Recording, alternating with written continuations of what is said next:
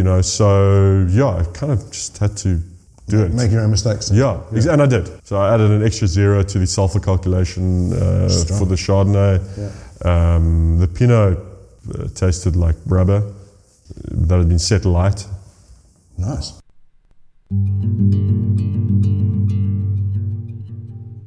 Hello and welcome to the Ex Animo podcast. My name is David Clark. It has been a long time since our last podcast. We have been busy selling wine and trying to make up for the periods of prohibition here in South Africa as best we can. Uh, but with the sharp incline in positive COVID cases, principally in the Gauteng province in the north of the country recently, the South African government has once again prohibited the sale of alcohol and banned in situ dining at restaurants. This has given us the opportunity to have the time to edit and release some podcast episodes that we recorded last year um, that we never released. Today on the podcast, we have Peter-Allan Finlayson, winemaker and co owner of the very successful Chris Crystallum label, and now winemaker of his father in law's Gabrielskloof wines, both based in Bottriver. I first met Peter-Allan, or as most people know him, Finn, when he was pouring his wine at the same booth as Chris and Suzaan Alheit at Cape Wine 2012. He was the first sort of young gun winemaker from South Africa that I'd come across that was specialising in Chardonnay and Pinot Noir. Uh, most others were using Chenin Blanc and Syrah. One of the main purposes of this podcast is to produce a document of record and not necessarily to talk about a single release too much. But it is worth noting that this conversation took place in July 2020, almost exactly one year ago, and Finn had just released his 2019 Crystallum wines. So that is the vintage we reference mostly throughout this episode. As you'll hear, Finn and I are quite good friends, and we didn't always keep it strictly professional throughout this conversation, and there are some nice little verbal jabs at each other along the way. I wanted to chat to Peter-Allan for a few reasons. One, because he makes very good wine, obviously. Two, as I already mentioned, because he's one of the few of the younger generation focusing on Burgundian varieties. And three, because he has a different perspective than many of the of his contemporaries in the way he approaches his business. He approaches the business of wine, uh, which is a really interesting conversation for me. Uh, enough from me. Uh, I give you Peter-Allan Finlayson. I'm here with Peter-Allan Finlayson. Hello, Finn. How are you? Hello, David. I'm good. How are you? Cool, man. Nice one. Where are we sitting? You tell me. We are sitting in the uh, boardroom uh, of Gabrielskloof Wine Estate. Okay. And where is Yeah. that? That is in Bottriver, uh, in the northern edge of the Walker Bay wine region. Is it the northern edge? Is it? It is. I like to call it the northern, the, the slightly warmer edge of the cooler climate Walker Bay wine region. Yeah. Okay, cool. Uh, so we're what, about an hour's drive from Cape Town, sort of southeast-ish. Um, Yeah, so obviously depending on when you leave Cape Town, um, because Yes, it no, is the traffic city with the worst Yeah, yeah. traffic in the world. Yeah. But yeah, let's say an hour southeast-ish of Cape Town on the road towards Hermanus. Cool, man. Yeah. So you're the winemaker here, you, um, and there's a, a Crystallum also is. Yeah, there's a there's uh, another jewel- brand, Crystallum, There's a- uh, that I also dabble with. Yeah. uh, where I make I make the wine here as well. Okay. Yeah. For those who don't know you, Yeah. maybe give us a brief introduction of on your journey in wine. I mean, you come from a wine family. I mean, the Finlayson name is a is quite a famous one in South Africa. Um, yeah, I mean, You say Finlayson or Finlayson? it depends who I'm talking to. Oh, okay. Yeah, so with you, what- I'd say what about like, your- what about so in- with in low lowbrow kind of people and Me, yeah. uh, you know interactions, it'll be Finlayson. Yeah, okay. And then obviously if it's more posh and I'm trying to impress somebody, uh, Finlayson. Finlayson. Yeah, yeah, yeah, yeah. So that's how it goes. Cool. So why don't we start kind of at the beginning?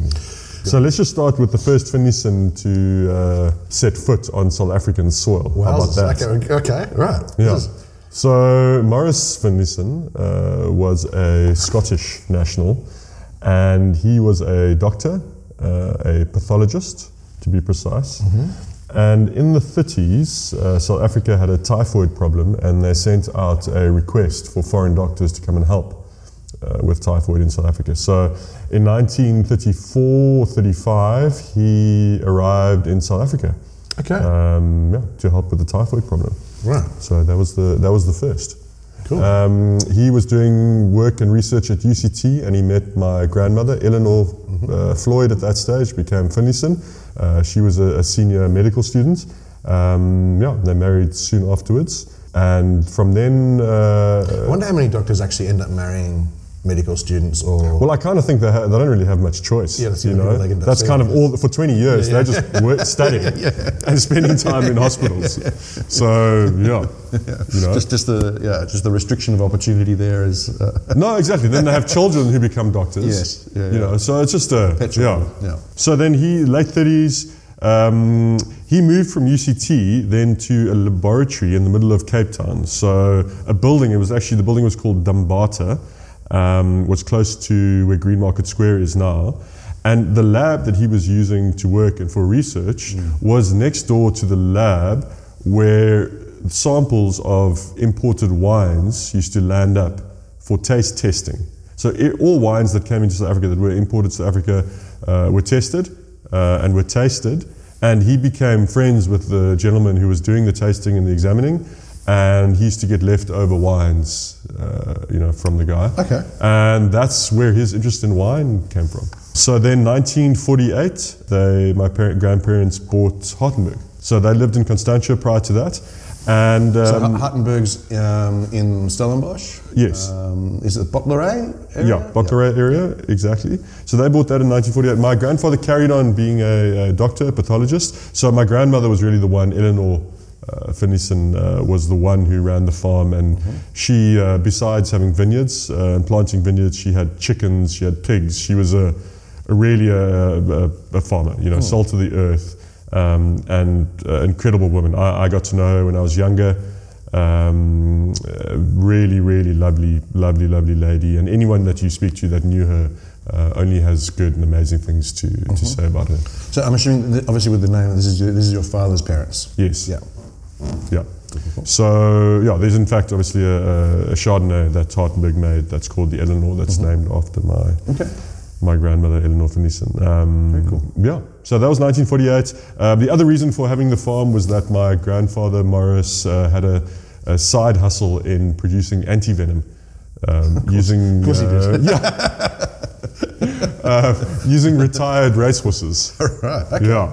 So yeah, those racehorses, you know, thought that they were going to go and, uh, you know, spend time wandering around in meadows, but little did Or, they know. or off to stud, or you know, yeah, yeah, exactly. You know, they got injected with, uh, you know, black mamba venom. so yeah, another reason why they had the farm. Yeah. So yeah, and then I think that went that went fairly well for us for a while. They couldn't use the Hartenberg trademark because somebody else had it. Um, so they called the wine Montagne. Okay, so they were Yeah. producing their own. They weren't just buying like producing grapes and then. No, no, no, no, no. They were producing their own wine. Okay. Um, and my uncle Walter was the, the winemaker, I think, from the sort of 60s. So what did you say the name was? Of the Montagne. Montagne. Montagne, yeah, so French for mountain. Okay. You know, you know how today Montagne. Montagne, Yeah. yeah. So you know today everyone uses Latin names, you know. Yes. So that, that in those days, Pretentious motherfuckers. you- exactly. You know, like, but obviously those days it was still French. Yeah, yeah, yeah, know, yeah, yeah, yeah. so yeah, Latin is vaguely European. You know, so in, tw- in 20 years' time, people are going to be ripping off the Latin names like Crystallum and Uh, uh, ex animo.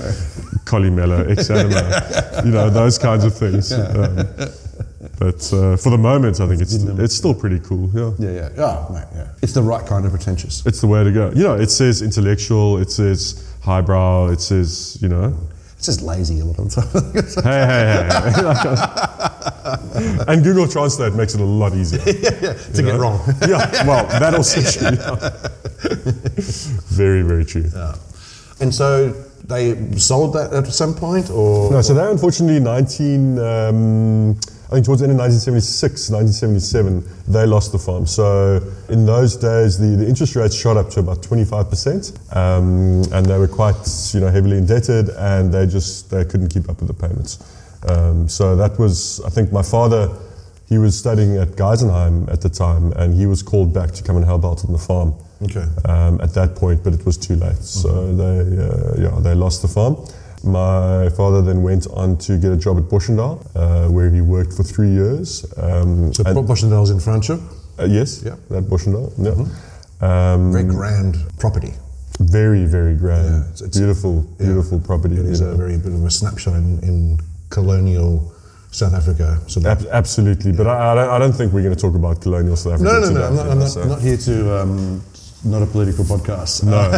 but in terms of uh, the actual property and how it's laid out, and For sure. yeah, Yeah. it's, it's it's a real sort of piece of history. Absolutely. Well, that's a better way of and, putting and it. With, yeah. and with all of the, the good and bad that entails. Absolutely, and there's always bad. So three years at Boschendal, and then he was approached by Tim Hamilton Russell uh, for the job at uh, Hamilton Russell Vineyard. So became the first winemaker there and the first winemaker in the Hemel-en-Aarde.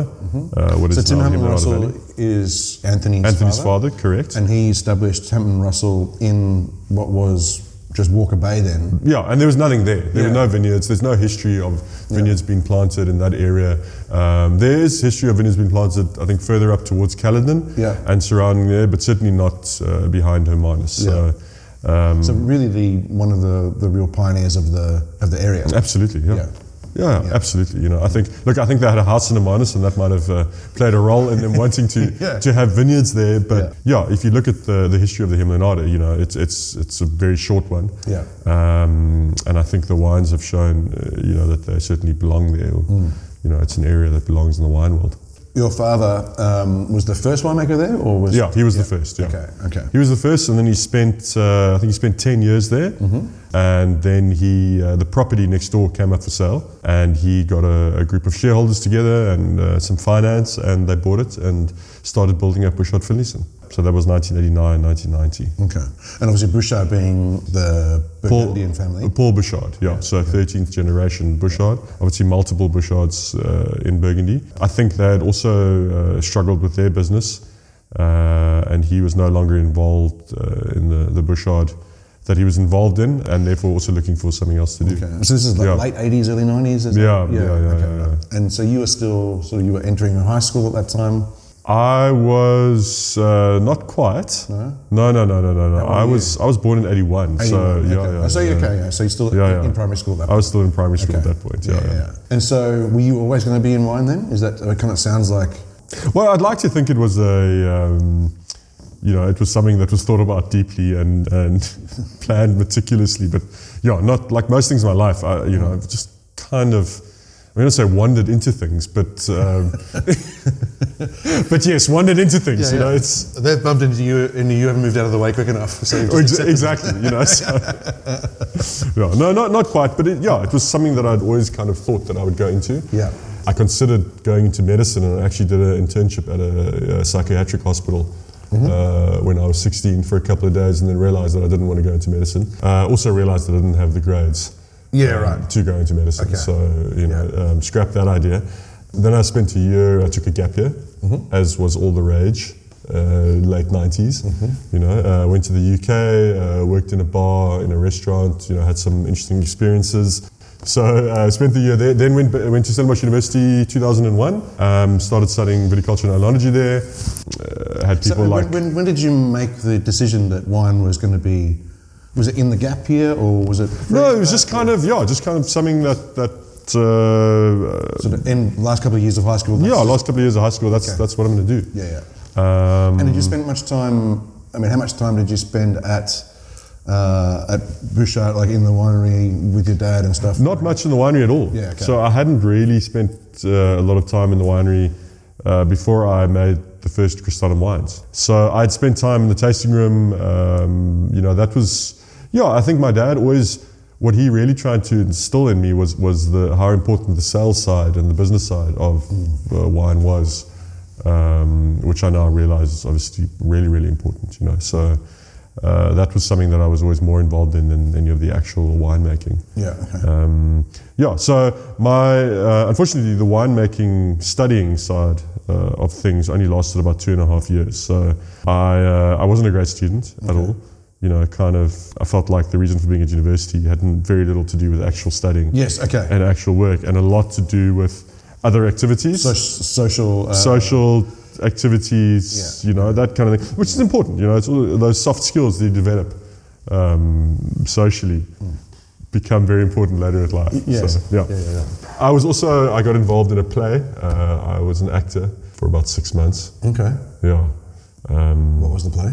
The play was called Such Is Life, and it was Okay. five episodes of a, a, a comedy, sort of soap drama Right. type of thing. And where, Yeah. where was it playing? It was there was a club called Life Okay. in Stellenbosch, And the play was called Uh, Such Is Life. Such is life, yeah. Yeah. Exactly. And wh- why?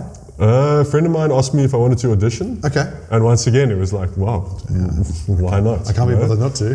yeah, e- exactly. That seemed like it seemed like a fun, seemed like a fun thing to do and a fun distraction. It's either study or that. from so, yeah, A, a great distraction from chemistry. So um, yeah, so I did that. Um, you know, looking back, probably wasn't the most responsible decision, but there was a history of making decisions that weren't terribly responsible. So it was true to form. True to form, exactly. okay. Yeah, and I think about sort of two and a half years into what was originally a four-year degree, but by that point would have taken me six years. Okay, so you completed six months worth of work. Um, Pretty two and a half much, pretty much, yeah. I changed to a degree called Value and Policy Studies, which was a, uh type of PPE um, that they offered at Stellenbosch. They don't offer it anymore. What's PPE? Uh, politics, philosophy, economics. Okay. Yeah, yeah. So I had a girlfriend at the time who was studying that, and seemed like an interesting, you know, worthwhile thing to do. So I moved over and, and did that, which I actually really, really enjoyed. okay. Yeah. What part of that did you enjoy? I enjoyed uh, a lot of it actually. I enjoyed the philosophy classes. Yeah. Um, I enjoyed economics to be Yeah. to be honest. Not the first year, but second, third year. Yeah. Um, Because I mean, yeah. philosophy and economics sort of have a.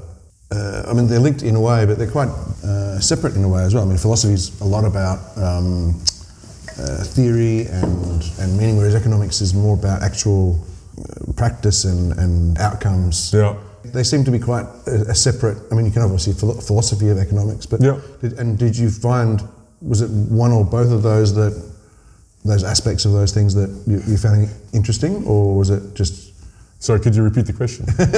or could you ask the question in a meaningful way so I, I know how to answer it? Yeah. Well, they seem quite divergent. Yeah. They seem quite um, in opposite. I mean. Yeah, they, they are, but it's also, you know, it's certainly first year economics, you know, you're learning uh, micro and macroeconomics, you know, you're learning, learning about, uh, you know, economic theory, and it's, it's not, you know, it's models, it's not terribly interesting, but once you get into second, third year, Yeah. then you're learning about the history of economics. Yes. Uh, you know, then you, yeah, you're learning about, uh, you know, different attitudes and, and where our modern, you know, economic systems come from and, and all of that kind of thing. So that definitely ties in more with, uh, Mm-hmm. okay. with philosophy, yeah. Okay. And I mean, obviously, you said that you were sort of more um, drawn towards the business aspect Yeah. of, of the wine game originally, at least. Yeah. Maybe that was sort of pulled you through there and, and made you look at, at the business aspect a little bit uh, with a bit of a, a broader scope, perhaps. Or I suppose, yeah. I think it definitely does give one a bit of perspective, you know, and something that I think's helped me uh, down the line in terms of just being able to step back and, and look at something critically. Um, so you completed that degree? Or? I did. Okay. I did complete it, yeah. What, just last year, or did you get around to doing that, or did you finally get the certificate? Uh, no, I completed it in the uh, in the allotted time. Did you? Yes. Look at you go. Yeah. Yeah, right. I did. So I did. yeah, so it was. Yeah. it was Look, it is a Bachelor of Arts, so Yeah, yeah. so you know there wasn't the quite the pressure, academic pressure on Yes, it, oh, right, so- as there was on the uh, Bachelor of Science. okay, so it required forty-five minutes a week rather Yeah, four and a half four and a hours. half hours, Yeah. something something like that, you know. So Yeah. for sure. So, but while I was doing that, Mm. my father had a, an agency to sell imported wine barrels uh, from Burgundy, Mariu barrels, and he uh, yeah he wanted to pass that on to somebody, and the fact that I was spending six years at university getting a three-year degree, um, you know, we certainly felt it was time for me to start earning a bit of money to start paying for my studies. alarm bells were ringing. You know, Yeah. so which is fair. You know, I, I couldn't, re- I wasn't in a position to argue. Yeah. So I said, cool, I'll take it over, and I started selling selling barrels and going around to to winemakers, chatting to them. Um, uh, yeah, barrel smashing, you know, which we like to call it in South Africa, and uh, yeah, something that I was I was fairly good at for a year, and then lost a bit of interest in it, well, for a couple of years at least. But through that period, kind of speaking to you know winemakers, tasting and that kind of thing, then really started becoming interested in wine again. Finished that degree, also didn't really know what I wanted to do, and I certainly didn't want to study anymore. So I spoke to my dad about um, starting up a new wine brand. There were new vineyards being planted in the Hemel-en-Aarde Ridge area Yeah. uh, around where creation is. Approached a couple of growers to sell some fruit to me, and yeah, that's kind of how it started. But initially, more interested in the uh, the marketing, the kind of the branding side of it. Yes. But had to make the wines uh, as yeah, couldn't pay somebody else to do it. Yes. And through that practically uh, being forced to make the wines, um, I re- realized that it was something that I actually really, really enjoyed. you know. Yeah. So wasn't particularly good at the theory, wasn't particularly good at uh, at being an academic and learning about about the chemistry of it and the physics of it, but uh, worked out that I really enjoyed the making of it. In practice, yeah. Yeah. And what year was this? That was 2007. So my cousin, um, who's now Carolyn Martin, was Carolyn Finlayson. She lent me cellar space uh, for the for 2007. Uh, they gave it to me for free, uh, which is incredibly kind of them. Um, made Chardonnay, Pinot, and Sauvignon Blanc. The Sauvignon Blanc was the only wine that actually made it into bottle. You know, once again, not having done any cellar work or having any completed any, you know, So, so, winemaking. so who sort of held, held your training. hand through that process then? Well, my dad gave me, uh, you know, some advice and notes, and obviously I was on the phone to him uh, quite regularly. But he was involved in Bouchard Finlayson harvest. yeah. Um, you know, so yeah, I kind of just had to do it. Make your own mistakes. yeah, ex- and I did. So I added an extra zero to the sulfur calculation uh, for the Chardonnay. Yeah. Um, the Pinot uh, tasted like rubber that had been set light. Nice. You know, left like that for a couple of years. Yeah. That, that kind of thing. So it's you not know? like a drag race. Yeah, exactly, exactly. You know, so, so those yeah those two batches weren't fit for market. Yeah. But 2008, the next year, I rented space at La Vierge. Uh, Marc van Halderen, who's now making wine in Australia, was very kind to give me space there. Is it Yalumba, I think, is it he's at Yalumba. Yeah. Yeah. doing really, really well. Yalumba, really, really, you know, great guy. Uh, fits very well into the Australian way of life, I think.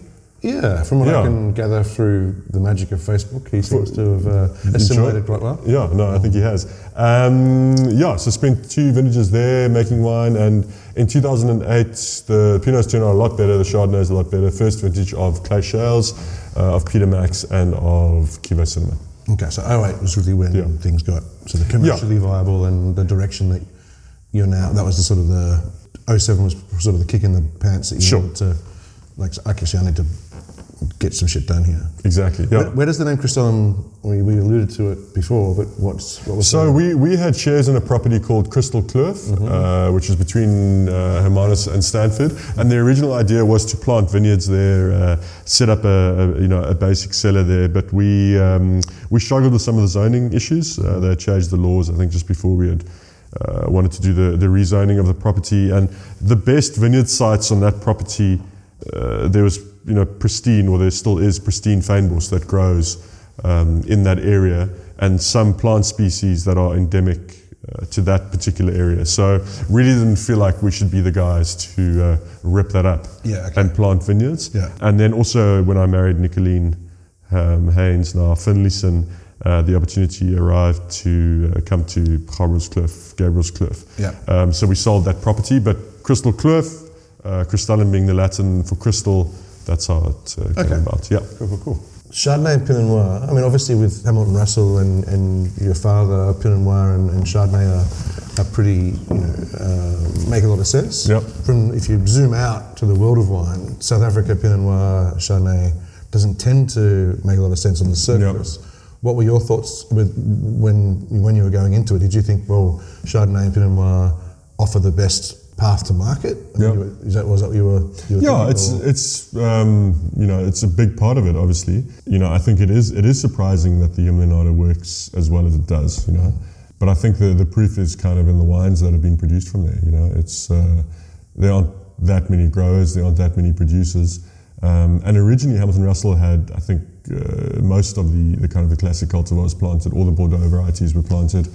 Um, you know, and over time they realized that Chardonnay and Pinot did really, really well there, and yeah, dropped the others, and that's what they focused on. You know, so I think the, the Hemel-en-Aarde it's it's a combination of, of soil, you know, having clay uh, in in most of the vineyards, a bit of granite, obviously where Newton Johnson are, and also having a, a very cold ocean kind of going past. Yeah, You know, that's I mean- that's probably the key to it being a being a cooler region. Yeah, Yeah. but I mean, it's, it's, it's fascinating, and maybe we can chat about the Hemel-en-Aarde as a sort of geological uh, feature Yeah. for a moment, because if you go from Cape Town southeast towards Cape Agulhas, you go through obviously through uh, uh, uh, obviously through Stellenbosch first, Yeah. then into um, Grabouw Elgin area, Yeah. which is apples and pears, Yeah. elevated, Um, surrounded 360 degrees on with mountains, so the cool ocean air gets trapped there. So Yeah. cool climate there. Yeah. Then you go through the next pass, which is I can't remember the name. Houw Hoek? Hohuk. Yeah. Um, into Well done. Botrivier. Yeah.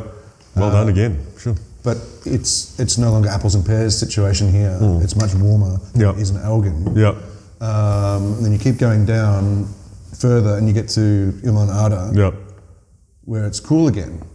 Well, it's yeah. What- so how, how, how is Ilman Ada different to Botrivier in terms of, because I don't see a lot of Chardonnay Pinot Noir in Botrivier. so Botrivier is quite a lot warmer than the Hemel-en-Aarde. Yeah. Um, so, I mean, to give you an indication of rainfall, we've averaged uh, in, on this farm in Gabrielskloof about 300, between 300 and 350 mils in the last five years.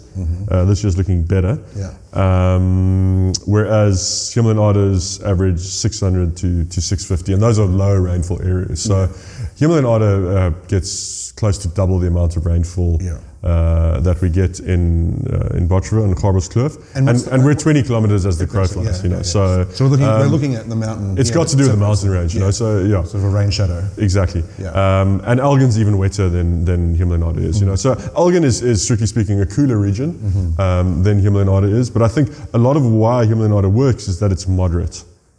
And also closer to the ocean, the ocean acts as a, as a moderating influence. So it doesn't have the winter cold Yes. uh, that Elgin has, but also doesn't have the heat. Okay. You know, so the the key there is that summers don't get too warm. Okay. Um, you know, and that's that's critical. You know, that Pinot just uh, there, there aren't those heat spikes Yes. that uh, that cause raisining, that cause premature ripening Yeah.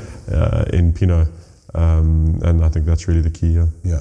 Yeah. And would you think the Ilman uh, area is the best area in South Africa for Pinot Noir? I think so. Yeah. Yeah. That we know of, obviously. Yeah, There's- yeah, yeah, There's yeah, a lot of spaces up there, and maybe series, you know, Absolutely, other, yeah. other cooler areas, Yeah. high altitude areas might Yeah. be before in years to come. But yeah, Yeah. as you say, it's not Pinot Noir. I mean, when did the first proper proper um, vines come into the country for Pinot Noir? I mean, I know the first ones in Hamilton Russell were sort of sort of smuggled in and, and maybe weren't in the the best. No, no, no. I think I think the I think the Pinot cone, the Chardonnay was was certainly smuggled in. You know, Yeah, that's. Uh, um, but the Pinot was was legitimate. Oh, was it? Okay, Uh, right. But it was the BK5 clone, which is a Swiss uh, bubbly clone. Yes. That was used. So I think that was. I think Muratie were actually the first people to plant Pinot Noir in South Africa, but I, I say that under correction. But yeah, the first Pinots that were made were from the BK5 clone, and uh, I think were, by all accounts, fairly successful considering the clonal material. So it was never intended as a high quality Mm-hmm. Yeah. uh, clone.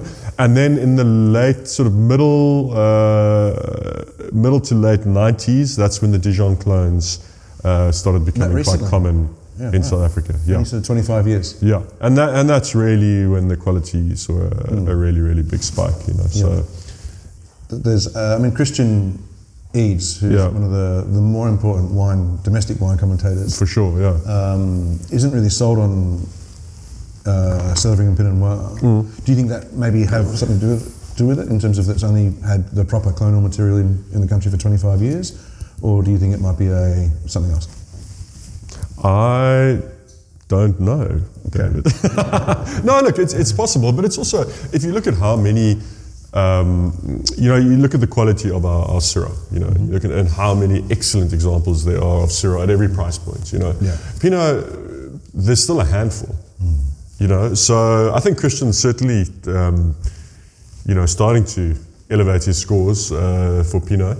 Um, but he's cautious, which is also no bad thing. You know, I think, um, you know, when scores start getting too high, then it, it also, it helps for a couple of years maybe. Yeah. You know, but it also sends out the message, oh, you, you guys are doing a really, really good job, you know. So, I mean, certainly in my own, uh, if I look at, you know, myself, it's the, the times that I've gotten lower scores, you know, have certainly inspired me to more action than, than Yeah. higher scores. Not that I want anybody to ever give me low scores, Yes. you know, Yeah, but, uh, you know, Well, there's, and- there's, a, there's a commercial aspect to it, and then there's a, a a, a personal growth aspect Yeah, to it as well, you know. So yeah, I don't I don't mind it, and you know, also every year that I taste with Christian, I see it as a challenge, you know, um, to kind of just slip, slip some syrup in there. get him uh, get him a little bit more. Uh, well, I make that as well now, you know. So, um, get him a little bit more excited about Pinot, but um, yeah, I, I don't see him as being, you know, I think he is he is uh, fairly critical of, of Pinot, but I, I, I, yeah, I think that that's. Um, So, at what point That's- did you become okay. really passionate about Chardonnay and Pinot Noir? I mean, Yeah.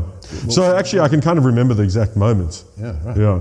So 2007, when I made wine for the first time, and obviously didn't make it very successfully, I then spent uh, August and September traveling in Europe, um, and I went over to Burgundy for the first time, um, and I was standing in. A, I was in a cellar, and there was uh, there was the old, you know, kind of uh, patriarch of the family, and uh, you know he was barking instructions at people, and it was um, Domaine Lejeune. It's, it's not a particularly well-known domain in Pommard, um, and there were you know the bunch of students kind of helping, music playing, um, you know, chucking fruit in whole bunch into these ancient, you know, wooden open fermenters, um, and it was yeah, I just had this kind of almost incredible feeling of wow, this is this is pretty special.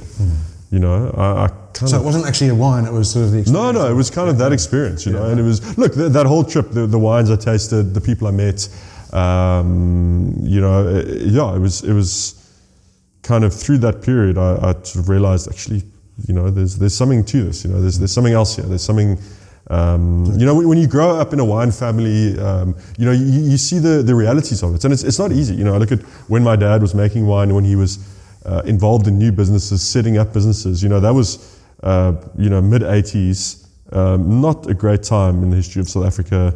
Um, late 80s, you know, early 90s, transitioning from apartheid.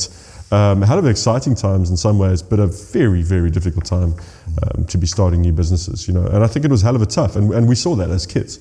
Um, you know, he was he worked hell of a hard. He was always working. Um, you know, so it, we certainly didn't have that romantic ideal of uh, a walk in the clouds. Yeah. You know, and uh, Keanu Reeves sort of wandering around a vineyard Yeah. uh, with beautiful ladies, you know, at his side. Like it was very different. Yes. Yeah. So is that the first time you sort of like the sort of the you saw the culture of Yeah. of wine in terms of the that side of things? Exactly, In- you know, in just in a- the kind in of the, the positive light rather than the, the wonder of it, you know, as Yeah. well. And and they, you know, at that domain, they, they kept back a lot of old vintages, and we, we tasted wines from the 60s and the 70s, and you know, everything was made very classically. So 100% whole cluster, um, you know, natural fermentation. It was yeah. Uh, and then after that, I went to uh, Priorat to go and spend uh, three weeks with Eben Sadie. Okay. Yeah, so that was uh, also part of And my. did you know kind of- Eben beforehand? No, I hadn't met him. I knew of him. Okay. Uh, but I hadn't. like in uh, Europe, and he was the other South African. yeah, my, my dad said that Yeah. there's this uh, this maverick, Yeah. you know, winemaker who released a, a incredibly expensive, crazy wine called Columella um, a few years back, and and why don't I give him a call? You know, so I called him up, and Eben was like, "Yeah, bro, pull in." You know, I was like, "Okay, I'll pull in." You know, so- and uh, yeah, and I did. He picked me up in Barcelona. Um, you know, drove from Barcelona to Priorat, and you know, he's a, he's a pretty inspiring guy. Even uh, you know, you look at what he's done, um, you know, for the industry, and just just being around him for three weeks. You know, there wasn't a, a whole lot of work uh, in those three weeks, uh, but there was a lot of wine drinking, um, a lot of talking. You know, some sense, but mostly nonsense. But also a really, really fantastic experience. And just to see the, the vineyards in Priorat and you know be surrounded by uh, you know by all of that was was a great experience. That's actually where I met Craig Hawkins and, and uh, uh, Jurgen Gouws. Um, and fast forward, you know, Yeah. now in Gabrielskloof, Yeah. how did that, I mean, you said that um, uh, Nicoline uh, Nee Heyns Yeah. um, was maybe a link in here. Absolutely. Yeah. So Nicolene and I were introduced by uh, well Penny Verburg, uh, married to uh, Niels Verburg of Luddite. Well, I think Niels is married to Penny, to be fair. Well, yeah. If we're being No, we all we all know he uh, who calls the shots there. but uh, yeah, let's not go into that. Um, I was renting cellar space there 2010 uh, and a portion of, of the 2011 vintage. And Penny told me about this girl that had just arrived in Botrivier. Um, uh, you know, and, and I got quite excited. And uh, Were they not, you know, they- well, they- girl, not- girl in I'm about to say, were there not many? you know, so was, she had me there, you know. Um, and uh, Nicoline didn't know about this because she she had uh, had a boyfriend at that stage. And one day I was driving past the Bot Mini Mark, uh, sort of a, a superette, And uh, Penny called me and said, "Listen, you know, Nicoline's just walked in. Come and you know, come and meet her." So I, I stopped off. Did she still I turned have a boyfriend around. at this point? Uh, yes, Yeah, yes. okay. I, I, I turned around, um, you know, rocked up at the at the, the OK mini market and uh, uh, walked in nonchalantly as if I just arrived there and was introduced to Nicoline, bought a coke, you know, um, acted cool, uh, and left. And um, yeah, and was obviously, you know, just And kind of- married a week later, or and pretty much. Uh, no, was, was, was quite taken with her and, and just thought she was she was gorgeous and um, you know was was a hell of a interested in, in getting to know her a bit more. And um, how was your Afrikaans at that point? uh, it was okay actually. Yeah. I grew up in Hermanus. Okay. Uh, my mom was a Geldernaise, so she was from Bloemfontein, so Okay. not bad at all. But it has it has become a lot better. Mm-hmm. Um, so uh, yeah, so uh, we became friends on Facebook as one does, and I concocted a story that I needed help with the website. You know, and she was obviously the only person that could help me with my Yeah. Crystallum website. And I think uh, a month or two later, we, we got together to work on my uh, website in inverted commas. Yeah, quote unquote website. Uh, quote unquote. By that stage, she no longer had a boyfriend, and um, yeah, she and all the me- groundwork was worth it. All the groundwork was worth it, and I think the first meal she cooked me was a uh, sort of vegetable stew. Mm-hmm. Um, yeah, that was it. okay, Huh? done deal. Yeah, there's nothing like a vegetable stew to uh, you know get a relationship started. And her link with uh, Gabrielskloof is So her father started Kloof, uh, Bernard Heyns. Uh, they're from a town called Middelburg, which is north of Johannesburg. Uh, he was involved in various businesses, but always wanted to get into wine. His father-in-law was actually the one who uh, sparked his interest in wine, and they had a vacation house in Pringle Bay, so they knew the area. Um, he met up with Barry Anderson, who was the viticulturalist uh, at Wildekrans at the time. They found this plot of land. Um, yeah, bought the land in 2000. Uh, started uh, prepping. So 2001, 2002, planted in 2003. Cool. A lot of the vineyards. maybe. yeah. I mean, Botrivier isn't the most well-known No. wine origin in South Africa. Yeah. Maybe chat to us about.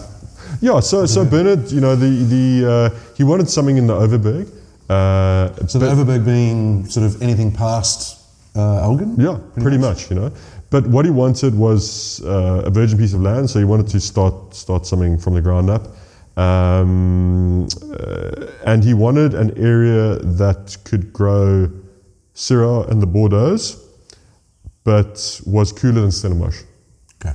You know, so it needed to have the right kind of the right soil profile for those kind of reds. Um, but he wanted to make more elegant wines than, than what he perceived Stellenbosch was making at the time. You know, I think Stellenbosch has also changed a hell of a lot Yeah. in the last 15 years. Um, yeah, and that's kind of how it developed. Okay. And Yeah. Botrivier, the place. I mean, it's obviously on a river. But Yeah. how, how important is that river to the to the weather? Well, not very. It's No. it's uh, calling it a river uh, is maybe giving it too much I- credit. I, don't. I, mean, I don't even know where it is. To be fair. yeah, well, it's not mean, around most of the year. You see know, the so- lagoon, and then it sort of just peters out. It's more of a lagoon than a river, okay. you know.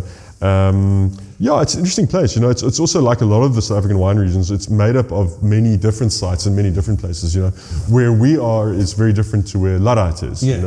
know, um, and Benguela Cove right on the and on Benguela Cove probably- is, is completely different, you know. So yeah, so we have our own little microclimate here, and um, you know, and kind of soil profiles, and you know, yeah, I think definitely occupy a unique space. So historically, more of a wheat growing area. And Yeah. Livestock. Or? So there were vineyards here pre-Phylloxera. yeah. Uh, I mean, Beaumont's been here for a long time. Beaumont's obviously. been here for a long time, um, but yeah, more of a more of a wheat growing Okay. uh, region and, Yeah. and canola. Yeah. You made wine at um, at Hemelrand uh, for a couple of, or a vintage or two. Yeah. So post Luddite, I moved to Hemelrand. So Chris Alheit and I knew each other. We've known each other since we were um, little kids. Our parents were Lighties. friends at university. Lighties, Swiss It's one, it's, one, it's one of the best words I, I think South Africa has. Really? lighties. It's Okay. Just, it's just perfect. It's, What does it What does it say to you? Well, it's just little light people. Okay, cool. Yeah, that's nice. Yeah, that makes sense. Yeah. Um, so our parents were friends at universities. Uh, university, they studied together at the University of Stellenbosch. So yeah, we've known each other, you know, all our lives, and uh, we were we played water polo against each other at high school, and uh, lived together in the digs in Stellenbosch. Studied together. Neither of us being great students. Obviously, him better than me though. You know, he finished his. Uh, Bachelor of Science degree. Who was the Uh, better drinker in, in, in varsity? I Butch, you know. Oh, really? Yeah, yeah, yeah, yeah, right. yeah, yeah, yeah. Just uh, No, he, he's the bigger- kind of he- capacity. He's the kind of guy that anything he does, he'll he'll give his all. Hmm. You know, be that uh, you know making you know, wines from sixty-year-old vineyards, Yeah. or um, you know drinking beer at four o'clock in the morning. Yeah. He's going to do it well. Yeah. so he, he moved to to Hemelrand, uh, connection through family connection there.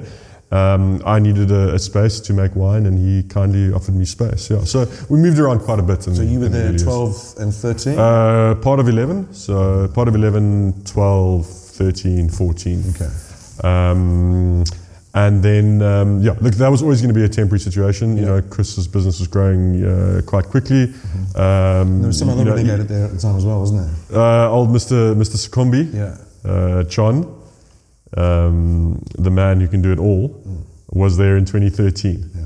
Uh, yeah, Greatest- so that's where I got to know John as well. Greatest chest hair known to man as well. Exactly, exactly. Yeah, well, I like to think that I have a, a claim, but not, not quite. No. Well, no, it's, no. It's, it's a bit of a triumvirate between you, Mick Craven, and John, but I think Yeah. John's got you both covered. Yeah, he does, Yeah. you know, win at most things. you Yeah.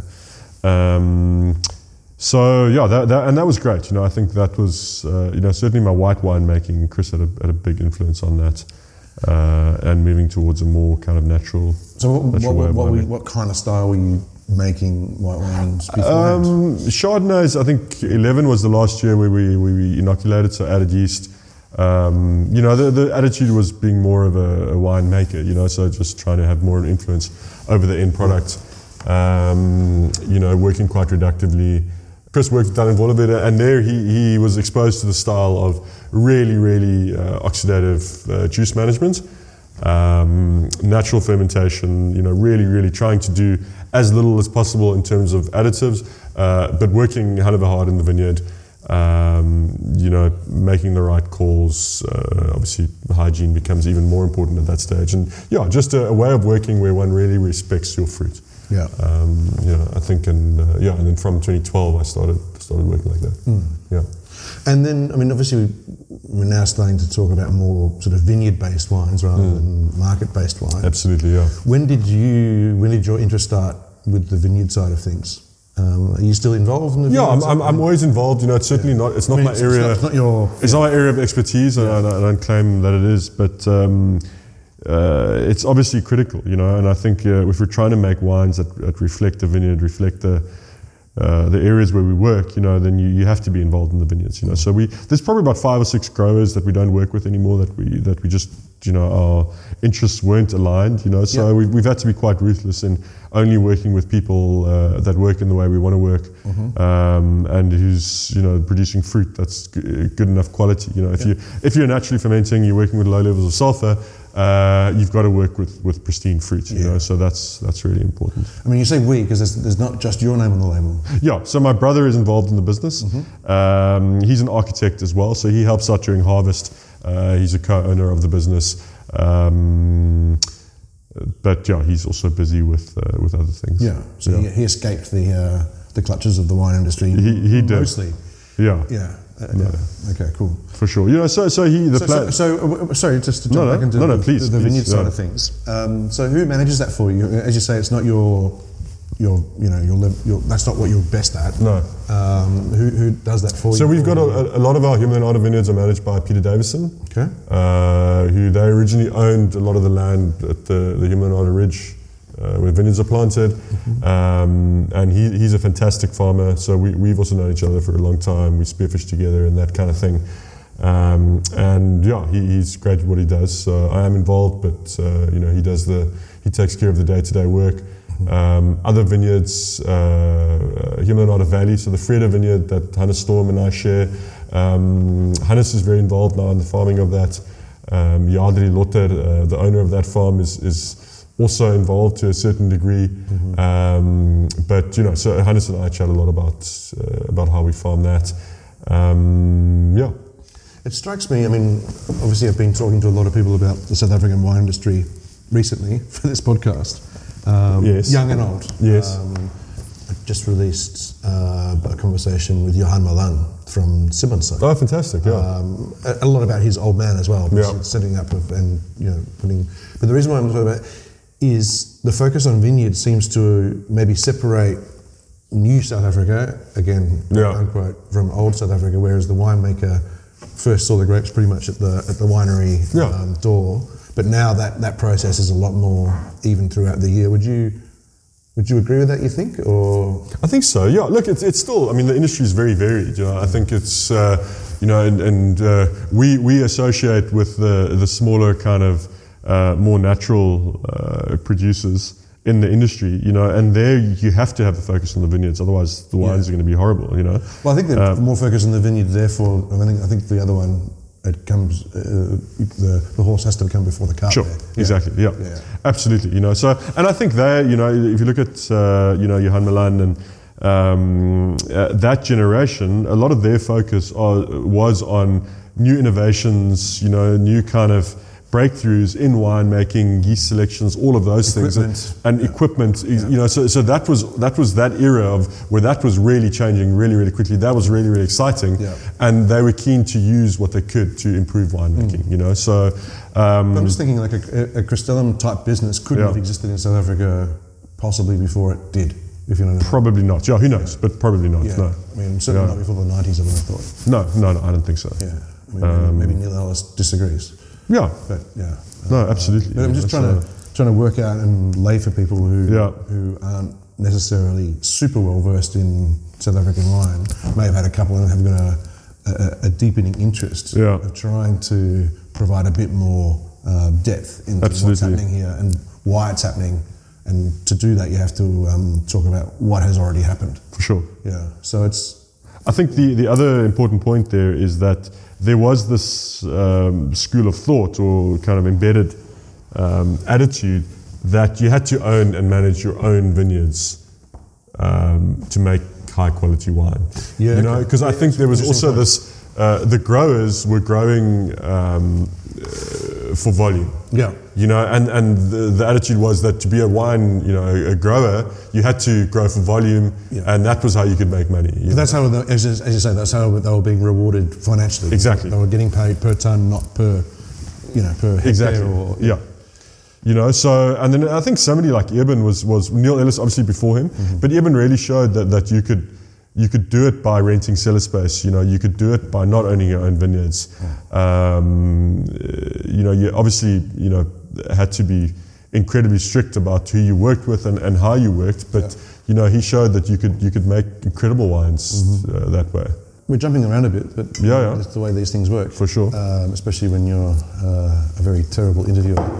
If I had some actual questions written down, maybe I could have a bit more of a narrative. Yeah, no, I'll give you some feedback afterwards, you know, and, and hopefully you can improve next time. Yeah. Yeah, I'll, I'll be sure to. Yeah. Uh, I'll be sure to read that rigorously. Uh, the, the names of your wines. Yes. Um, Clay Shales, Peter Yeah. Max.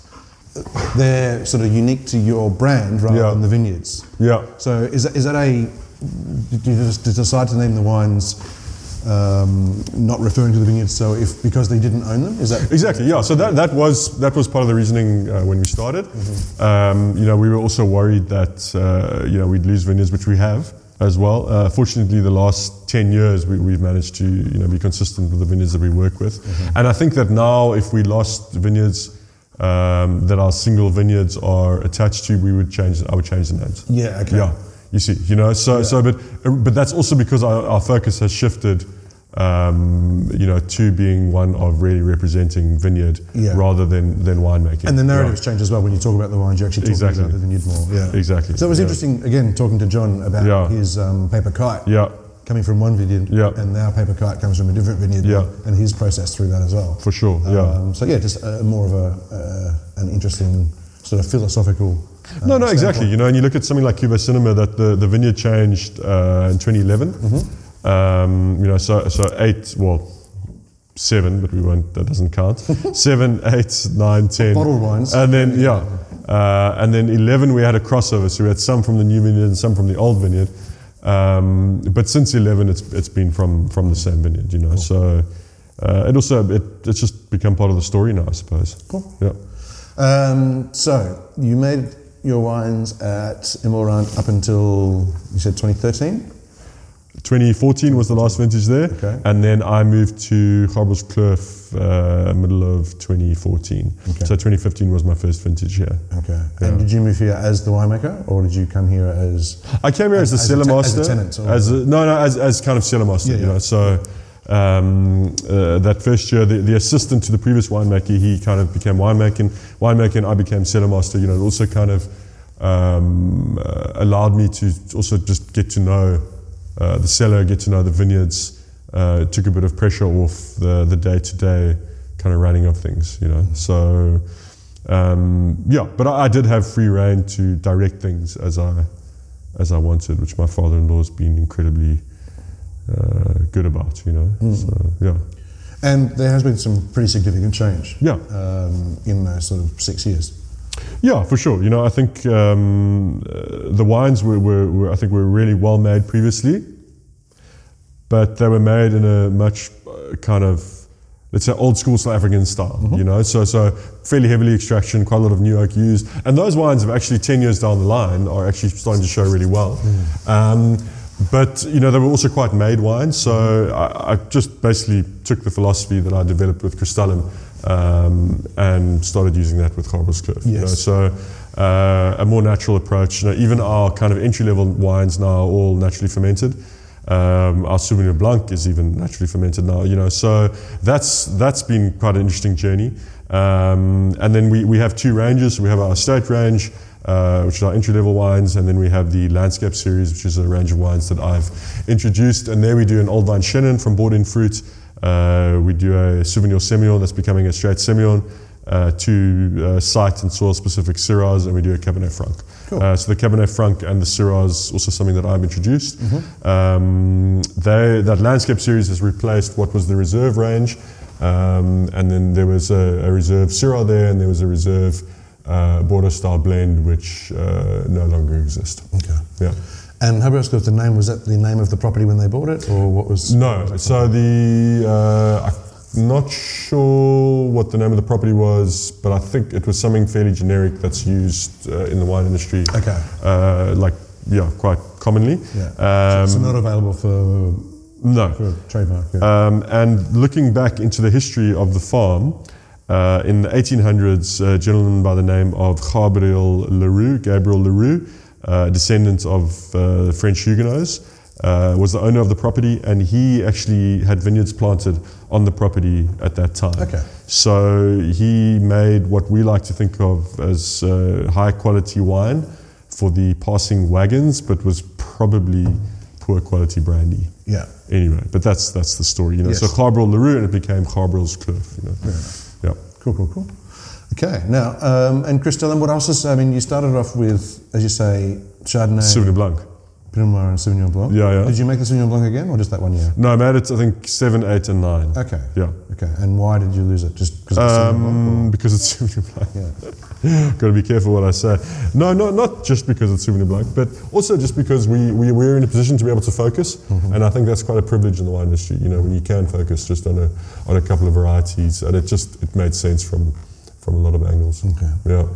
And your first wines in 08, 09, what were, you, were, you, were you calling them um, Peter Max and... Yeah, yeah, yeah. So Peter Max was named after the, the growers that we bought from in that year. Uh, Peter and Max, we don't work with those growers anymore, but we've kept the name. Yeah. Uh, Cuvée Cinéma, named after the fact that a movie was made uh, where that vineyard is now planted. Uh, quite a big event in the town of Hermanus, not that that takes too much, um, but a movie on the life of Napoleon and his time on St. Helena Island. Um, so yeah, hence the name Cuvée Cinema. Clay Shales was reference to the, the soil type, uh, Bokkeveld shale uh, with a large, uh, you know, um, clay composition in the soil. Um, yeah. How, how would you describe the, the names of uh, Crystallum? No, no, I was just wondering where they came from. what about Agnes, for example? Agnes is my uh, great grandmother. So we spoke about Eleanor Finlayson uh, earlier, and Agnes Floyd was her mother. Okay. So she was the first Floyd to come into the country, and she was sent to South Africa as a 14 year old alone on a ship uh, to be an au pair. Right. Yeah. Shit, from... So interesting. From London. From London, Yeah. okay. So she was quite a battle axe. Uh, I think only two of her uh, five children married, and my grandmother Eleanor had to elope Right. because she didn't approve of my grandfather uh, having some Jewish roots. Oh, right. Yeah. Wow. And she is apparently the first lady to have a driver's license in the city of Cape Town. So run me through um, uh, what what is what is a full complement of Crystallum wines. Um, so there's the Agnes, which is the sort of the Agnes, the multiple- blend- the multiple vineyard. blended Chardonnay. uh, multiple vineyard blend, uh, clay shales, Himalayan Otter Ridge, single vineyard Chardonnay, um, Pinots, Peter Max, multiple vineyard uh, Pinot blend from all the different vineyards we work with. Um, then we have the Cuvée Cinéma, which is Hemel-en-Aarde Ridge, uh, single vineyard Pinot.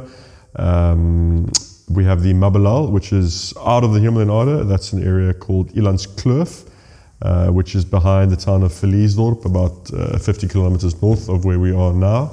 Um, then we have the Bonafide. So much more continental. yeah, yeah, climate. much more continental, 700 meters high. Yeah. Sandier soils. Little sandier, but still with a clay base. Okay. That's that's important to me. Um, Bonafide Hemel-en-Aarde Valley, uh, the vineyard I share with with Hannes Storm, Mm-hmm. um, and then we also have bought a piece of land with a friend of ours, Eben van Wyk, which is. Um, Classified as Overberg, but we are working on uh, creating an an award for that area, and it'll be called Shaw's Mountain because the mountain Okay. behind it is called Shaw's Mountain. Yeah. And that's Yeah. in between Hemel-en-Aarde and Caledon. Exactly. Yeah, Yeah. okay.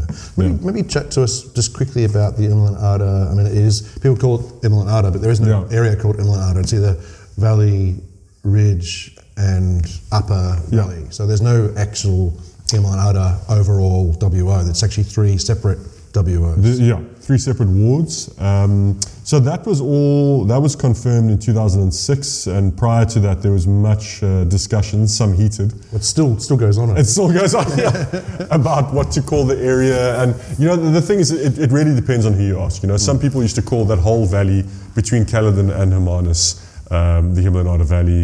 Um, other people, uh, you know, refer to only the area where Bouchard Finlayson is as the valley. You know, so uh, yeah. It, in terms of WOs, the Valley is but the first what it is part- now, yeah. So what it officially now is now is uh, the valley, which is the first part, the lowest So going region. from, from the from the ocean inland. exactly Yeah. from the ocean inland, uh, and that's the original area that had vineyards. So where where Himalayan Otter, Bouchard Finlayson are, Mm. um, and the Freda farm where myself and Hannes get fruit.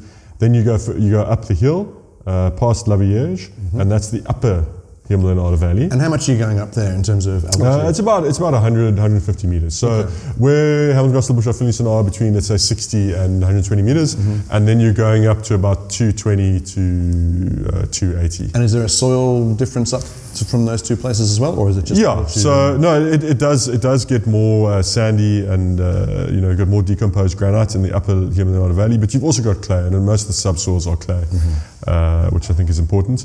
And then as you go further up, you get to the Hemel-en-Aarde Ridge. So that's the highest region and the region furthest away from the sea. Okay. Uh, and there you're talking sort of 280 to 450 meters, uh, where we have our Cuvée Cinéma Vineyard and Ataraxia Creation lines are. Okay. Yeah. And the border there is pretty much where Hemelrand is? Yeah, just that- before is Hemelrand, that- yeah. Okay.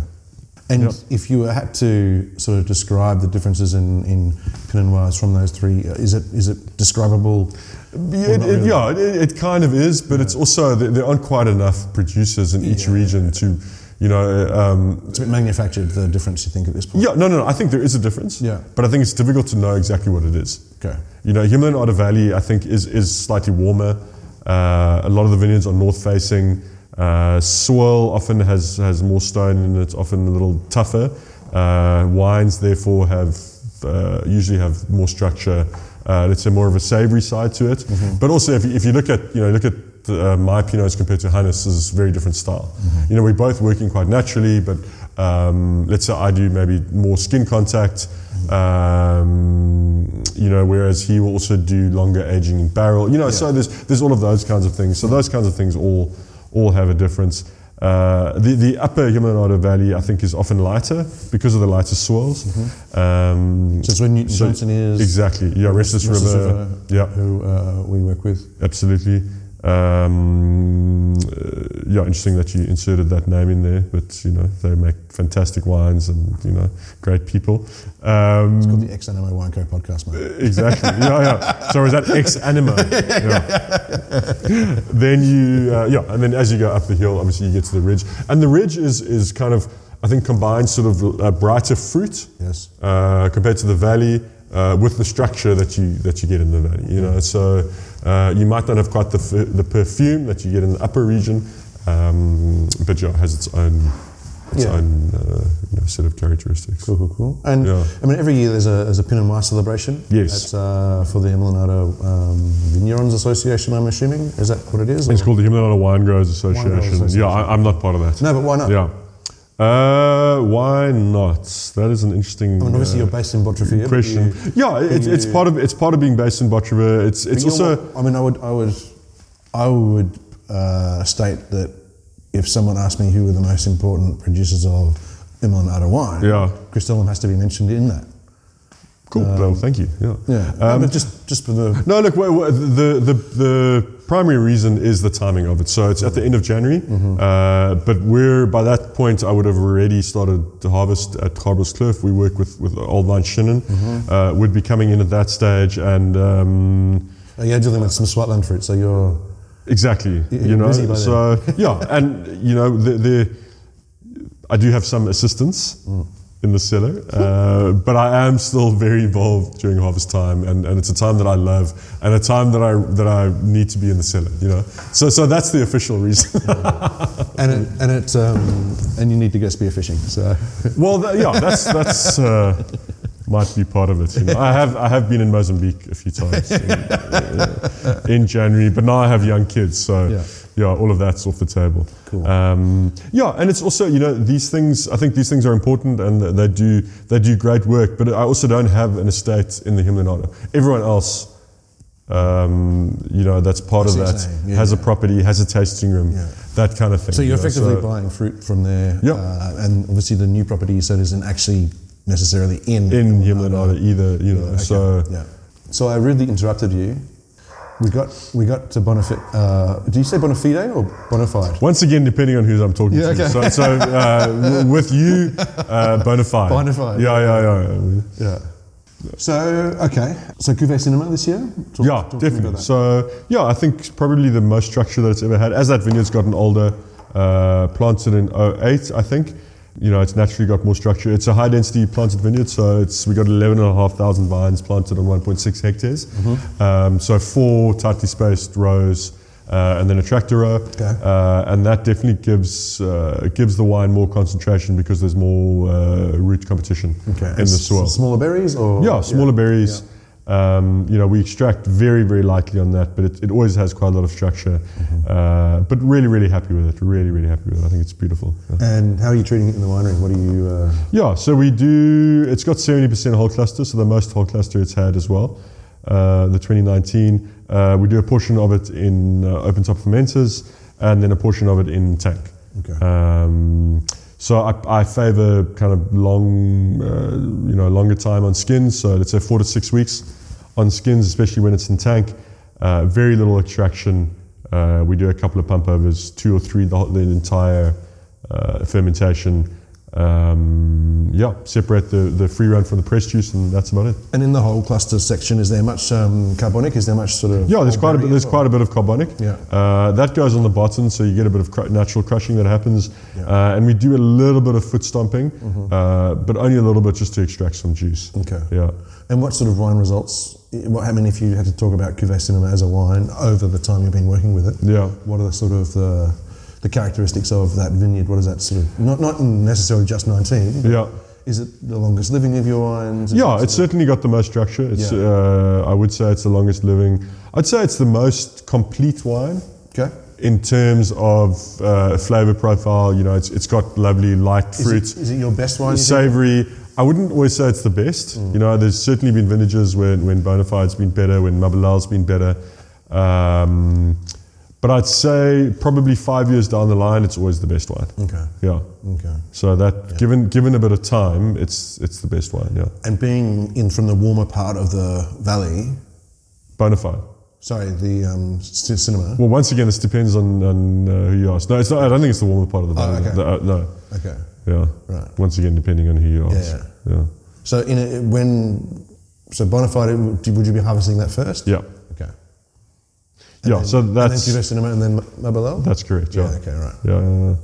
And that depends. I mean, it's, it differs year to year. That's generally always the order. Yeah. Uh, but the, the time in between those picks uh, is uh, at times a week to two weeks apart. Uh, last year was a couple of days. Mm-hmm. Yeah.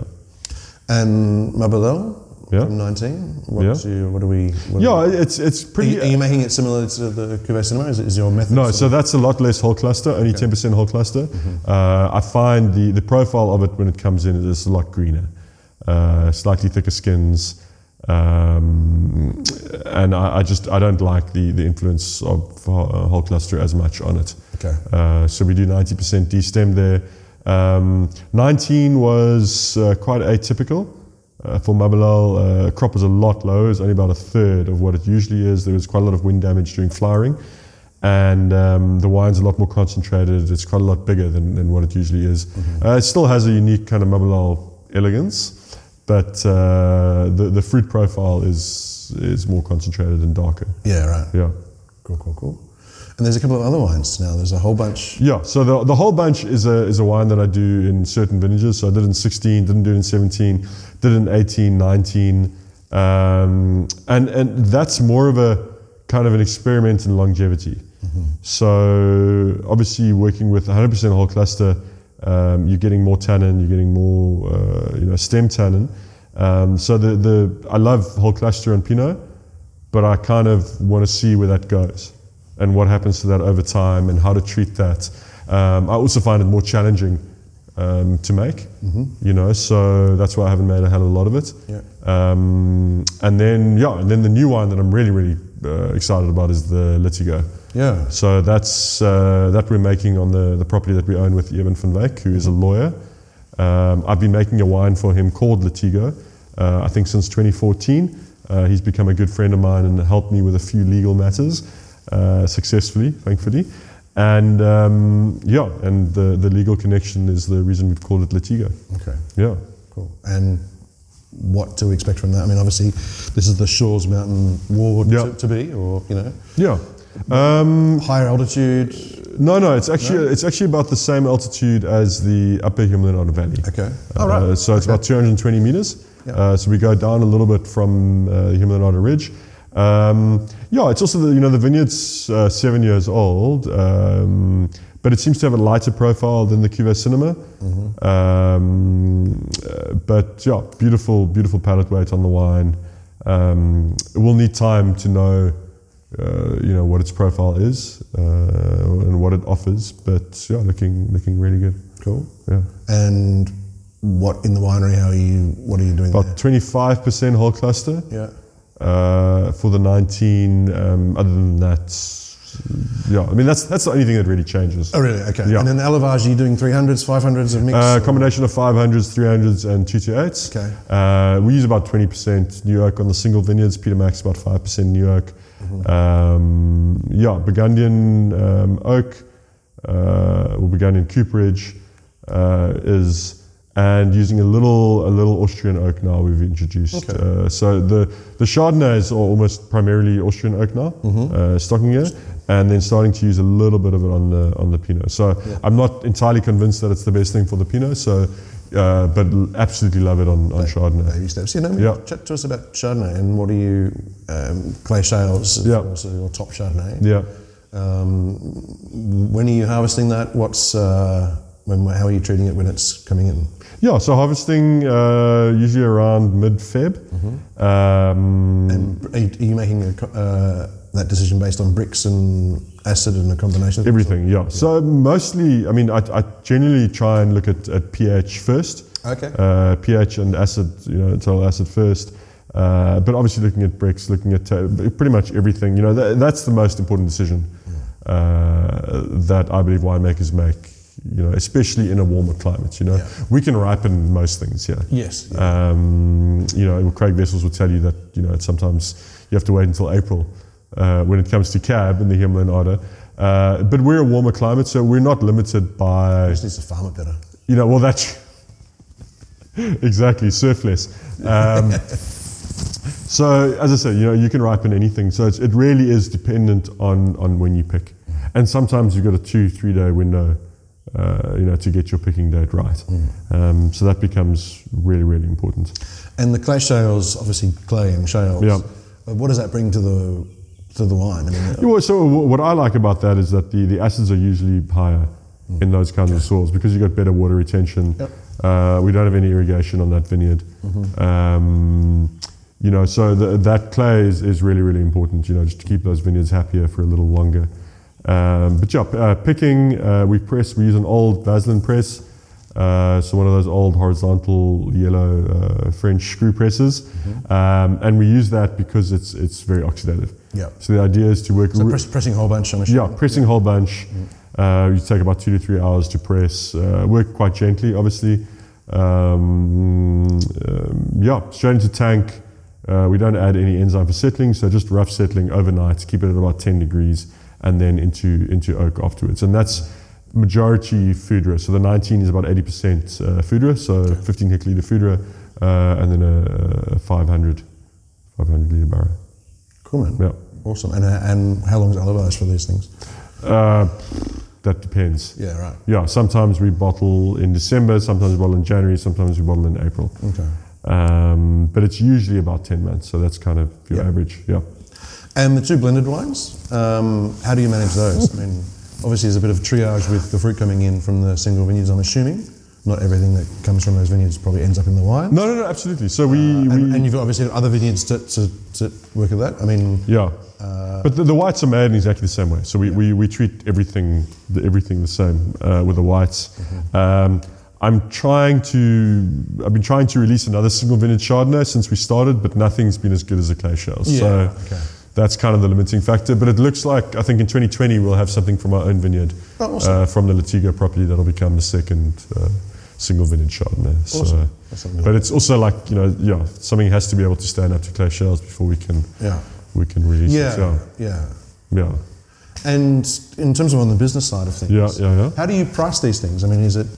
no, no, I, I'm Yeah, yeah. curious because there's, there's different schools of thought, and um, I mean, some people say, well, it's one price for all the single vineyard stuff, Yeah. there's one price for the blended stuff, or So we, we, we do, yeah, the single vineyards are all at one price now. So we, we started with the Chardonnay lower than the Pinots, um, but they are all at one price. It, it, you know, we have different costs involved with the different vineyards. Some cost us more than others, but just to make it easier for everyone, we've, we've line priced it. And, you know, we started with a price for the Cuvée Cinéma in 2008. I think it was 150 Rand.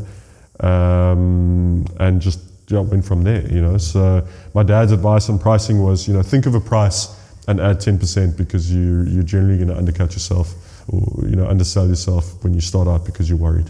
yeah, the confidence, self confidence. Exactly. Quite, yeah, yeah, Yeah, especially when you, when you, um, you know, don't have a winemaking degree or much to back yourself with. Yeah, but also, I mean, uh, looking if you zoom back out and you're looking at the sort of the South African industry Yeah, uh, of your generation or our Yeah. generation, even. I mean, a lot of guys and girls uh, pricing is just this sort of like thumbsuck, like blindfolded stab in the dark, um, and only realise where they should be five, six, seven years into the project. Yeah. By which time it's very difficult to yeah, and usually underpricing. to, to change. You know, I think that's yeah. yeah, You know, so, as you say, start and say, oh no, 150 bucks is fine. yeah. But then when you actually want to make a living from it, 150 bucks is not quite enough. is actually not quite enough. Yeah, it's it's such a difficult thing, you know, because you, um, it's an impossible decision to get right. Yeah. Because you just don't know. Yeah. You know, you kind of you look at other wines and you try and benchmark yourself, but then you're also trying to benchmark yourself against established wines. You know. So it's sort of like you know, let's say somebody's coming out with a with a new Syrah that, that they believe is really really good, and they go and look at okay, what are the good Syrahs? But then you look at Mullineux, you know, you, you can't bring out a wine at a thousand rand a bottle. Well, you can, but you're luck. probably not going to sell it. You know, um, you know, there, there's a reason why they're charging that for their wine. You know, so. Uh, but then also guys like Eben, I mean, when his Columella came out, I think it was about 400 rand plus in 2001, Yes. which was a very, very high price Yeah. at that stage. I think people laughed at him at that stage as well, you know, but he was just, the quality was there, you know, and he backed himself. So, um, it's yeah, you, you try and benchmark, you try and look at, at what else is out there, uh, what other people are charging, but you, you don't know how your wine's going to be rece- received, you know. So it's a really, really difficult decision. Looking forward, putting your um, sort of uh, Nostradamus um, binoculars on. Trucker cap on. Yeah. Mm, exactly. Uh, Chardonnay and Pinot Noir in South Africa. Where is Yeah. it going? Is there any areas that, apart from um, Shore Mountain, which obviously you're very Well, it's- about, and that's, it's- that's, that's the future of premium. Some would say it's part of the Himalayan order. you know, so- right, okay. Uh, what's what's happening with Chardonnay Pinot Noir? I mean, what, we- Yeah, who- what what should what should um, interested people be looking at uh, going forward? Um, look, I mean, you know, you alluded to it earlier. There's so many sites in South Africa. You know, in Elgin and Ceres, high altitude. You know, there's in the mountains outside of George. You know, um, uh, there's so many new places that that we can plant Pinot and Chardonnay uh, that haven't been explored yet. But it's a difficult thing. It's expensive to plant and to experiment with planting is is a very very brave decision. You know. Yeah. But would Chardonnay and Pinot Noir not be one of the more saleable uh, grapes Yeah. um, if you were planting them? I mean, I, I would have thought there'd be more demand for uh, Chardonnay Pinot Noir than, say, other varieties like Mourvèdre or Look, I mean, I Tinta think Barocca or... Mourvèdre and Tinta Barocca is an, you know an easy decision to make in that. Yeah. Um, well, viticulturists love them, but people who actually want to pay for wine want to pay for wine. don't tend to like. No, uh, they are. They, you know, certainly are, and- I'm surprised there aren't more that have come out. But it's also, you know, Pinot is, uh, you know, to get Pinot right, I think is, is also tricky. You know, Yeah. it's um, it has to be, you know, the- it has to be planted in the right place. Uh, I think the person dealing with it must know what they're doing. Um, you know, in my case, just get lucky. Who knows? But I think there is a hell of a lot of potential in South Africa. Uh, in certain places, a lot of potential, but it's it's also limited by where it can be grown. You know, Yes. something like Mourvèdre um, may be more difficult to sell, but probably much more suited to the general climate in South Africa Yeah, no, it's a great, it's a great plant. than, than Pinot is. Yeah. But I mean, Yeah. it's not a, not necessarily the, the greatest commercial decision, perhaps. No, and, and those do come into play. You know, you as somebody who sells wine. Um, No, I had this conversation with um, someone like Russo, yeah. uh, who's absolutely not focused on the commercial aspect No. of, of, and nor should she. That's not her job. Um, but it's interesting when we uh, when we chat. We obviously come at these things from very different positions. Yeah. Um, so it's a very interesting, you know, academic conversation. Absolutely, yeah. yeah. and I think it's important to experiment. You know, guys like Eben with all the varieties that he's planted and experimenting with. You know, that that really, really needs to happen. You know, but uh, it's one thing, you know, planting Agiorgitiko, but that's not going to be the new Sauvignon Blanc anytime soon, is it?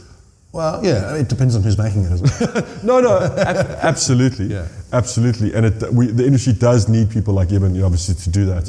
And I think we'll definitely look at planting some interesting, interesting Mm. Yeah. varieties here. Well, but one's got to keep it in Springfield's context. done amazing things with Albariño. Exactly, It yeah. seems to be commercially viable for Yeah. them. Um, so, and they're not shy in in pumping out, you know, The souvenir. uh, yeah, or Yeah, but they've also been able to do that because they make life from stone. I yes, think, yeah, yeah, of know, course. Yeah. But I mean, uh, they are in a position to to put a, a commercially relevant amount of Albariño into the marketplace, Sure. whereas someone like Eben is not going to be able to do that with Also true, um, yeah. uh, with some of the Greek varieties he's putting in the Yeah. ground. yeah, and that's Yeah, not his plan, you know. Yeah, not- yeah. No, very cool. And personally, what uh, what are you drinking at the moment? What are you what are you pumping? Um, Both fuck, loc- I, I had both a. locally Um, and internationally. so I had a bottle of one of the best wines I've had this year, uh, 2007, um, and you're going to hate me for this, uh, Bartolo Mascarello uh, Barolo. Okay, It was pretty perfect, to be Yeah. honest. Yeah. they're okay. Those ones. Yeah, they're okay. uh, yeah, I had a few things. But um, you, you've you've sort of fallen in love with Italy a little bit, haven't you? yeah, I mean, Nicolene speaks Italian, my wife. Yep. Uh, she spent a year there. That's right. Yeah. Um, yeah, we've been there, I think, three times now and uh, absolutely love it. So, yeah. Uh, so mostly Piemontese uh, wines. You're No, no, no. Unfortunately, I don't have uh, many. I have some Barolo in my cellar, and I generally try and try and age it for as long as I can. Um, what else have we had? I've been having some of the, the 2018 Memento uh, Grenache recently, uh, which is always excellent. Is that ha- nice? Is that Swartland fruit? yeah, yeah, yeah, yeah, yeah, yeah, I think so. Uh, had Butchie's new uh, Broom Ridge, which was replacing the Fire by Night, which is really, That's- really lovely. I, think- I reckon Uh, it could be a game changer for Chenin Blanc in South Africa. Yeah. I think it's that good. Though. Really elegant. Uh, But understated and Understated, proper, exactly. proper Venice, not like. Yeah, I had this conversation with him at, when we tasted it uh, a couple of weeks ago. Yeah. It's like a, it's just a grown-up version of what Yeah. he's been doing. exactly. Because I mean, there's Yeah. been this pressure on South African wine to be so drinkable on Yeah. release, uh, whereas I think Butchie's now in a position where he's got the runs on the board that Yeah. he doesn't need to have the Exactly. upfront fruit in the bottle anymore. Exactly, yeah. necessarily. So it's Yeah. going to be interesting to see how that's received. I mean, uh, again, our friend Christian was more inclined, more impressed by the the Citrusdal mountain wines. Yeah. Uh, whereas I think the Broom Ridge is Yeah, no, I- step I- above those other ones. But I love it, sir. Yeah, yeah. You know, he's yeah, he's 220 not out, and he can start playing some shots. you know? Exactly right. Yeah. Like in reverse sweeps from E- Exactly. so outside leg stump. yeah, let's not let's not go down that rabbit hole.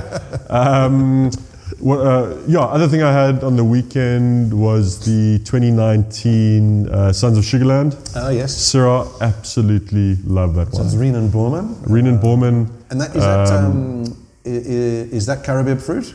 I think so, yeah. Yeah. Yeah, yeah, yeah. So that's, you know, and, and somebody like Renan and, and Lukas van Loggerenberg, um, I think are, are changing the face of, of Stellenbosch wines in a lot of ways, you know. Stellenbosch does cab really, really well, you know, and, and a certain style of cab. Um, but those, especially their, their Syrahs, I think are uh, showing people that you, you can make, um, you know, Northern Rhone, Cote ish style wines uh, from Stellenbosch. It's going to be interesting to see. I mean, the Cravens have started doing a Cabernet Sauvignon Yes. um, in that sort of new wave Stellenbosch sort of group. yeah. Not official group, but you know who we're talking about. That's Yeah, yeah. newer generation. It's Yeah, going to be interesting to see if some of those guys, because they've tended to, as you say, sort of go towards sort of Syrah or Cabernet Franc in Lucas's case as Yeah. well, or Cinsault. Yeah. Uh, if they're going to actually start concentrating on Cabernet Sauvignon or, Yeah. or not. I mean, the Mullineux have have have, uh, have put their dipped their not so insignificant toes in that No. in that water as well. So it's going to be interesting to see see how that goes. I mean, Absolutely. even someone who's who you would say is is new Stellenbosch in a way. If you look at the big picture of it, say some, something like Brever Arts, Yeah. hasn't really concentrated on. Yeah, I think it's. I think the the, the, the whole kind of. Um, it's a, you know, but also identity of Stellenbosch Cab has also changed in the last five years a lot. You know, uh, I think Cab was almost like just another thing they did. Yeah. But now they're really, really starting to take it seriously, and you know that's inspired somebody like Mick, I think, to actually say, okay, cool, but you guys are doing it in this way, but hey, we Yeah. can actually do it in this way as well. You know. And what wines would you think uh, Cabernet Sauvignon Stellenbosch over those last five years would, would sort of uh, represent that change? Look, I think Le Riche isn't so much of a change as a, as a continuation, you know, but also, Yeah, I mean, it's, know, not, it's not revolutionary. They've just sort of yeah, they- they've fine tuned it. Exactly. Yeah. fine tuned, it. and and Christo, I think as well, is taking over. As you know, the wines are, certainly getting better, Mm-hmm. better and better. Um, it's not a variety that I drink all that much of. So, uh, just thank you to the uh, to everyone at Ex Animo for affording me this incredible opportunity Yes. uh, to be interviewed by a great man such as yourself, David Clark. Thank you very much for your time. I really Cool. appreciate it. Cheers. man. Cool.